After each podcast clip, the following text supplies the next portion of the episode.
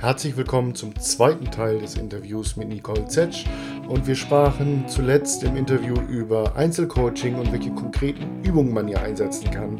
Und da blenden wir uns jetzt direkt wieder ins Interview ein und sprechen über konkrete Übungen.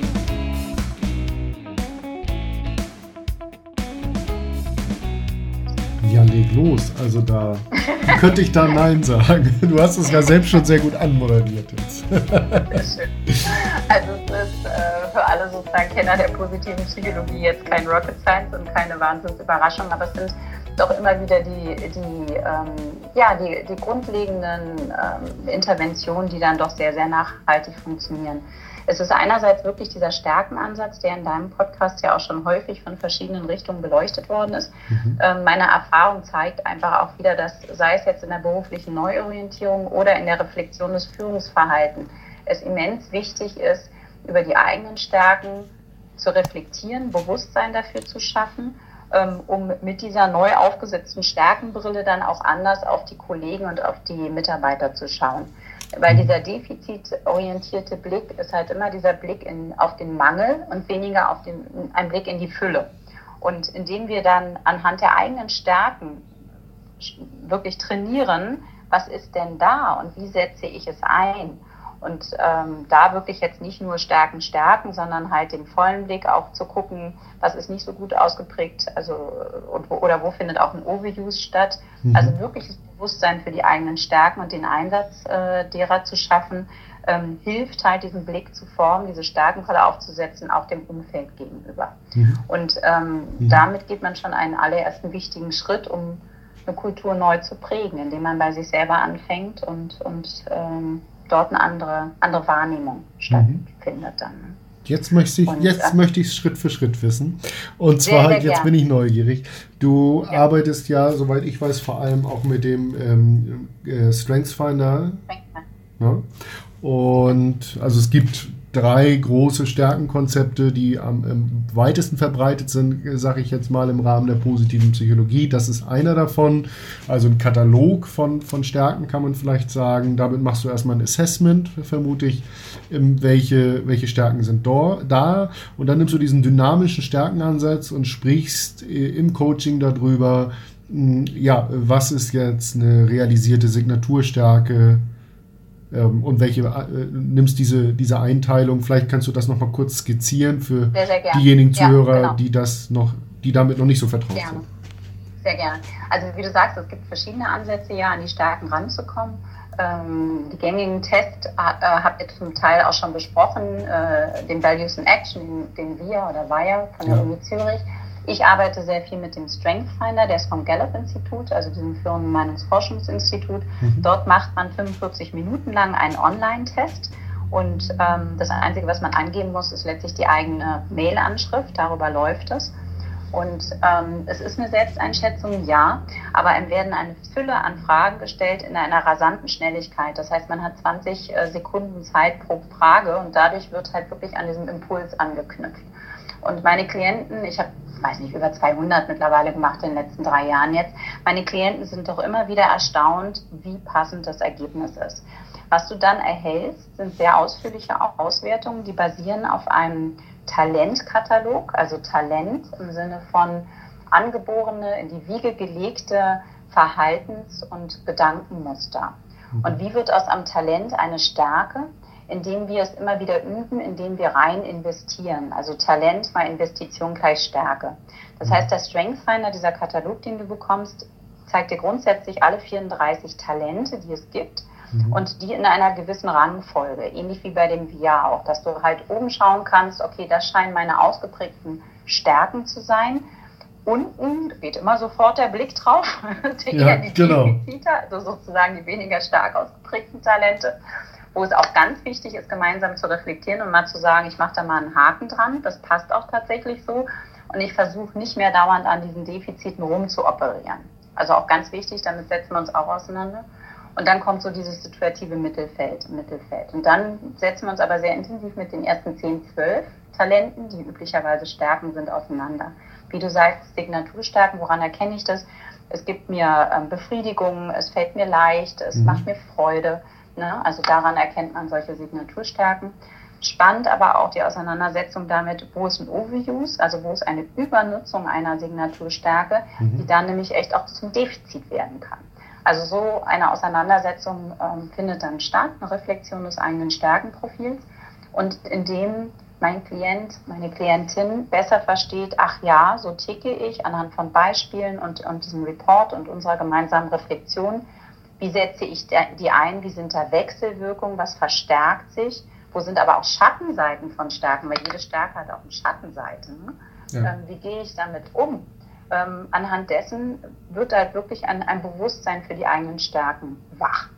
Und indem ich daran arbeite, und das mache ich dann ja nicht nur in einer Sitzung, sondern wir greifen das immer wieder auf, je nach Themen, die dann auch gerade oben aufliegen, trainiere ich diesen Stärkenblick. Und da hat uns, ähm, wie ich fand, ganz toll mal der Markus Ebner, Dr. Markus Ebner von äh, der Uni Wien, ähm, kann sich vielleicht erinnern, bei dem Summit äh, vom DGPP mal eine sehr, sehr schöne ähm, Beispiel gebracht, das Tetris-Phänomen. Ähm, ja. Es gab mal eine Zeit lang dieses sehr populäre Spiel Tetris. Ich habe es nie gespielt, aber es scheinen viele gespielt oh, zu haben. ja, ich auch. Also das, das hat durchaus Suchtfaktor. Ne? Ja, aber, Suchtfaktor. Ja. Und wenn man das vor Augen hat, wie das funktioniert, Menschen, die viel Tetris gespielt haben, schauen anders auf die Skyline von New York. Die gucken sich nicht den höchsten Skyscraper aus, sondern die gucken, wo sind die Lücken, die man füllt. Was sagt uns das? Wenn ich meine Stärken, meinen Stärkenblick trainiere, gucke ich auch anders auf mein Umfeld. Und ich finde dieses Phänomen immer wieder wunderbar auch zu beobachten, weil je häufiger ich mit meinen Klienten anhand ihres eigenen Stärkentests spreche, sie auch wirklich einen anderen Blick nochmal für ihr Umfeld trainieren. Mhm. Und ähm, ja, an diesem Stärkentest kann man dann wunderbar andere Interventionen ähm, anknüpfen die hattest du auch schon mal in deinem Podcast, auch von, von äh, Markus Ebner, die Four Evening Questions, die ja zurückgehen letztlich auf, ähm, auf das Dankbarkeitstagebuch, auf äh, Hunting the Good Stuff, also tatsächlich einen positiven Tagesrückblick zu machen und mal mhm. drauf zu schauen, was hat mir heute Freude gemacht, wofür bin ich dankbar, aber wo habe ich auch meine Stärken eingesetzt. Also über diesen positiven Tagesrückblick auch da wieder dieses, ähm, diesen positiven Blick, diesen starken Blick zu trainieren. Mhm. Okay. Und ähm, was ich da gerne verbinde, ich, ich bin großer Riesenfan von Journaling, also nicht nur für mich selber, sondern versuche das auch immer meinen Klienten mit an die Hand zu geben. Es gibt mittlerweile eine Fülle an tollen Journals, vorgedruckte sozusagen ja. Büchlein am Markt. Ähm, ganz, ganz schöne Produkte. Man kann aber auch einfach nur so, so ein äh, weiß was ich, Notizbuch nehmen und dann nicht nur diesen Tagesrückblick zu machen, sondern eine gewisse Routine vielleicht mal aufbauen am Morgen zwei, drei, vier Minuten sich hinzusetzen, sich eine Intention zu setzen für den Tag. Da ganz positiv anders schon mal in den Tag zu starten. Und ähm, all diese kleinen Routinen, die wir über das Einzelcoaching sehr schön etablieren können, weil dann tatsächlich ein Verständnis für ja, für die Sinnhaftigkeit, dass es auch was hilft, dass es was bringt, ne? können wir das ja. anders begleiten. Ja, das finde ich spannend. Und wenn du das dann noch mit Meditation und Achtsamkeit äh, verbindest, ist es natürlich dann äh, ganz, ganz nachhaltig und griffig. Okay, ja, ich wollte gerade, genau. nee, dann haben wir ja so ein kompaktes, kleines Interventionspaket geschnürt an der ja. Stelle. Das hat man ja in fünf Minuten durch. Nein, äh, also, äh, okay, ich merke schon da natürlich haben deine Klienten dann auch viele Ansatzpunkte, wo du ihnen auch viel mit auf den Weg gibst. Beim Journaling musste ich gerade schmunzeln, weil ich das für mich auch ausprobiert yeah. habe. Also dieses Thema positiver Tagesrückblick, ich kann das nur bestätigen, dass ähm, so, äh, sich dadurch die Brille verändert. Ne? Auch ja. wenn ich jetzt das Journal nicht weiterschreibe, äh, habe ich mir angewöhnt, kommen mir manchmal auch von allein diese Gedanken, mh, hm, was war heute gut, worüber habe ich mich heute gefreut und das ja. verändert natürlich die Haltung an der Stelle und das kann ich mir gut vorstellen, dass das eben auch für jemanden, der gar nicht mal ähm, diesen professionellen Blick darauf hat wie du oder ich, sondern eben eine Führungskraft auch im Umgang mit ihrem Umfeld davon profitieren kann. Dieses äh, tägliche Schreiben ne, und Gewohnheiten aufbauen, habe ich festgestellt, hat für mich nicht funktioniert. es erfordert tatsächlich eine hohe Disziplin. Ne? Also ja. ich bin da auch immer wieder ausgebüxt. Ich bin jetzt seit Anfang dieses Jahres besser damit unterwegs, weil ich wirklich spüre, was es mir gibt. Aber ich kann es nachvollziehen. Woran, woran hat es bei dir gehakt, Markus? Was war das Problem? Das ist eine, das ist eine verdammt gute Frage. Also äh, spannend ja. fand ich auch morgens damit zu beginnen, weil ich, als ich mich damit mhm. auseinandergesetzt habe, zum Beispiel gelesen habe, ähm, wie viele Menschen morgens, und das kann man sich, wenn man das jetzt ja. hört, ja auch gerade mal fragen, was, äh, was macht man morgens in den ersten 15 Minuten nach dem Aufstehen? Und man hat gefunden, dass ganz, ganz viele Menschen aufs Handy gucken und Nachrichten ja. beantworten. Also sofort so einen äh, reaktiven Start in den Tag haben. Genau. Und das ist etwas, was geblieben ist, dass ich versuche immer wieder das morgens nicht in der ersten halben Stunde zu machen. Ja, also Schön. Ja. Ne, das wegzuschieben, das das Telefon nicht am Bett liegen zu haben, funktioniert nicht immer, weil gerade wenn ich auf Geschäftsreise bin, ist es auch mein Wecker. Den braucht man. Ne? Aber äh, mhm. das finde ich ist unheimlich wertvoll, sich davon zu lösen und nicht, weil ich merke, wenn ich da morgens drauf schaue, selbst wenn ich es wieder weglege, kreisen meine Gedanken sofort um diese Nachrichten und das kann man sich ja einfach mal fragen, äh, möchte man so in den Start, äh, so in den Starttagen, andersrum, Absolut. so in den Tag genau. starten. Genau. Ja. Aber und ich finde das mit dem ja. morgendlichen Start, Markus, wie du sagst, das ist so schön, weil wir dadurch ja auch bestimmen, worauf richte ich heute meinen Fokus. Ja. Also natürlich habe ich eine Reihe von Terminen an dem Tag, die dann jeweils meine ähm, meinen Fokus in dem Moment beanspruchen. Aber wenn man sich morgens nochmal überlegt, wo möchte ich eigentlich meine Energie hinfließen lassen, ist so ein bisschen wie so eine Taschenlampe, die ich an dem Tag auf bestimmte Themen richten ja. äh, möchte. Ich finde es ein sehr, sehr schönes Instrument, um bewusster äh, durch den Tag zu gehen. Und mhm. ähm, ja, und auch letztlich noch effektiver die eigenen gesetzten Ziele ja. zu erreichen. Also ich glaube auch, dass das wertvoll ist, wenn du fragst, woran scheitert es.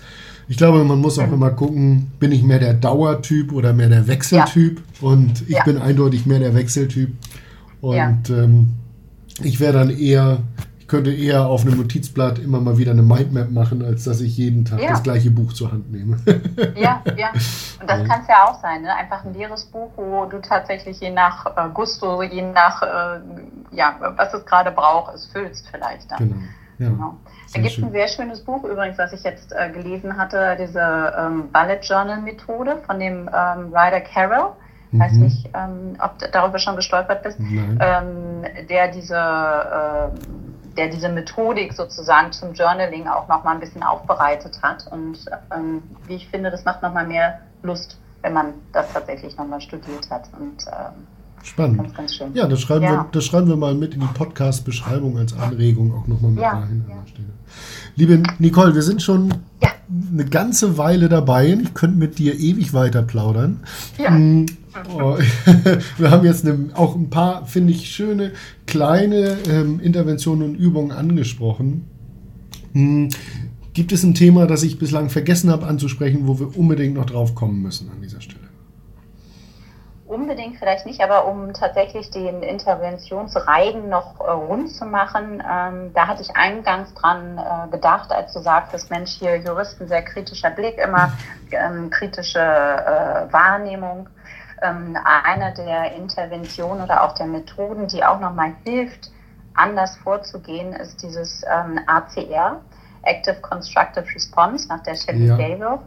Ähm, da geht es letztlich kommuniziere ich? Wie reagiere ich in einem Gespräch und in, wie gestalte ich positiv Beziehungen? Und das habe ich tatsächlich immer wieder auch mit Teams gemacht, ähm, reflektiert und ist für viele ein, ein ja, überraschend neuer Ansatz, ein, eine Erkenntnis, die sehr hilfreich ist, weil gerade in diesem Umfeld, über das wir jetzt gesprochen haben, wie gesagt, eher der, dieser kritische Blick, eher dieses, haha, interessant, ich kriege eine Information und gucke direkt, wo möchte ich was ergänzen, wo möchte ich auf Hindernisse hinweisen oder Stolpersteine. Und wofür steht dieses ACR, Active Constructive Response? Michelle Gäbel hat sich angeschaut, ähm, Anfang 2000, ähm, wie, wie, was macht es mit unserer Beziehung, je nachdem, wie wir auf, ein, ähm, auf, eine, auf eine Botschaft reagieren und hat vier Felder da ja aufgeteilt. Also ich muss immer ein bisschen ähm, dabei gucken. Ich komme nämlich jedes Mal durcheinander. Active Constructive. Genau. Active Deconstructive, Passive Constructive, Passive Deconstructive. Ich finde dieses Beispiel wunderschön, um es vielleicht ganz kurz deutlich zu machen. Frau kommt nach Hause, sagt, Schatz, ich habe eine Gehaltserhöhung bekommen. Mann hat vier verschiedene Möglichkeiten zu antworten. Er sagt, ja. super, mein Schatz, großartig, freue mich so mit dir. Und wir öffnen die Flasche Shampoos Das ist aktiv konstruktiv. Er schwingt mit, er freut sich, er verstärkt sozusagen nochmal das Erleben. Und was genau, er fragt auch nochmal nach, Mensch, ne, seit wann weißt du es? Oder genau. so. Ne? Ja, genau. Mhm. Genau, also man ist wirklich voll im Film des anderen mit dabei, man stärkt ihn dabei, fast wie ein Stärkencoach, großartig. Ja. Und das, man zahlt wunderbar aufs Beziehungskonto ein. Man könnte aber auch active deconstructive, ähm, aktiv dekonstruktiv antworten. Interessanterweise, als ich das gelernt habe bei uns in der PP-Ausbildung, bin ich danach mit der Methode nach Hause gegangen und habe meiner Familie das erstmal hingelegt, weil ich beobachtet habe, zwei Juristen zu Hause und zwei Kinder, die offensichtlich ähnlich mittlerweile geprägt sind, dass wir als Familie und nicht nur im Beruf sehr aktiv dekonstruktiv unterwegs sind. Also nicht so häufig mit, oh super und toll, sondern eher so, hast du denn schon bedacht? Immer ja. schön die Fürsorge, der Fürsorgefinger, aber halt Finger in die Wunde legen. Ja. Wie kann man da antworten auf die Gehaltserhöhung? Ja, okay, aber rutscht er in die nächste Steuerklasse? Ne? Also hast du das schon mal, hast du schon mal ja. durchgerechnet, was das ausmacht? Da hast du wahrscheinlich hinterher weniger als vorher. Ja, genau. Ja, richtig, genau. Also durchaus berechtigter Hinweis, sehr schlau. Ähm, was macht das mit der Beziehung? Hm hm, nicht so großartig. Ne? Nee. Und dann gibt es halt noch diese passiv, äh, passive Art und Weise. Man könnte einfach nur hm, sagen, wenn der andere sagt, hey Schatz, super Nachricht. Ja. Das ist passiv konstruktiv. Man bleibt zwar irgendwie dabei, aber ist total passiv. Ja, ich glaube, das Oder machen wir häufig, ne? auch wenn, wenn Freunde und Kollegen einem was erzählen, dann sagt man, ah ja, das ja. ist ja interessant. Ja. Und dann ist das ja. Thema aber auch wieder beendet. Ne? Genau, und wenn man dann womöglich noch nicht mal drauf eingeht, sondern direkt das Thema wechselt und von sich selber erzählt, was ja auch viele von uns drauf haben, mhm. dann wäre das sogar passiv dekonstruktiv. Nämlich hier in dem Fall, wenn er sagt, okay, Schatz, und was gibt es heute zu essen? Also überhaupt, genau. das ist eigentlich der Geisterfahrer, ne? der dann wirklich abbiegt und, und eine andere Richtung einschlägt. das ist für die Beziehung grausam. Ja, das finde ich ja. spannend und schön, dass du das Modell jetzt gerade nochmal eingebracht hast. Ja, weil, das, das ähm, war mir bei unserem Thema jetzt so sehr präsent und ist tatsächlich auch immer wieder ein ähm, Aufwecker, ähm, wenn, wenn, wenn ich mit Teams arbeite, aber auch halt ähm, bei Coaching für Führungskräfte, um mal deutlich zu machen, wie ist eigentlich eure Kultur, wie reagieren Sie in der Regel, was wollen Sie verändern. Ja, ich habe letztes Jahr das in, einem in Kommunikationstrainings äh, bei einem Kunden von mir ja. geschult und äh, die Mitarbeiter, da habe ich also auch ganz viel Nicken äh, bekommen, weil die gesagt haben, ja stimmt, äh, wie wir miteinander umgehen, ist eigentlich eher, also maximal passiv-konstruktiv, aber häufig auch eher destruktiv und, und ähm, dann am eigenen Leib erfahren haben, auch nochmal wieder sich daran erinnert haben, wie schön das ist, wenn man jemanden hat und dass man meistens ja selbst, wenn man Erfolg hat, auch sich freut, wenn jemand sich mit einem freut und was das ja. für die Verbindung macht.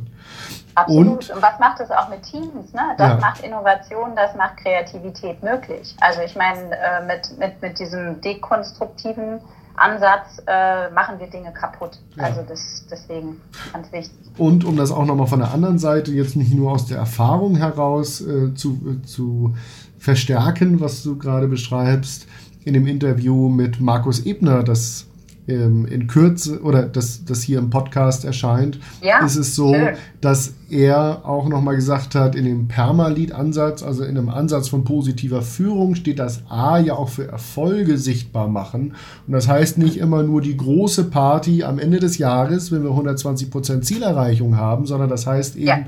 im täglichen Führungsgeschäft auch, wenn der Mitarbeiter etwas Gutes geleistet hat oder einen Erfolg hat, hinzugehen und ihm einmal auf die Schulter zu klopfen oder eine kurze Mail zu schreiben, Mensch, klasse. Ne? Und das kann ja, auch aktiv konstruktiv reagieren sein, äh, womit ich hier eben darauf einzahle, dass all die positiven Outcomes äh, dabei entstehen, die wir eben aus der Positive Leadership Forschung auch haben. Absolut. Ja. ja, also wunderbar noch eine weitere sehr schöne Intervention, die wir hier im Podcast auch noch gar nicht vorgestellt haben, die ah, aber so wertvoll, die ich hier aber so wertvoll finde und die sehr gut passt. Toll. Ja, also eine äh, Folge bislang voller äh, positiver Interventionen. Mm. Und ich danke dir für den Input an der Stelle, liebe Nicole. Sehr gerne, Markus. Mm. Was habe ich vergessen zu fragen, was ich noch unbedingt hätte fragen müssen? Oh.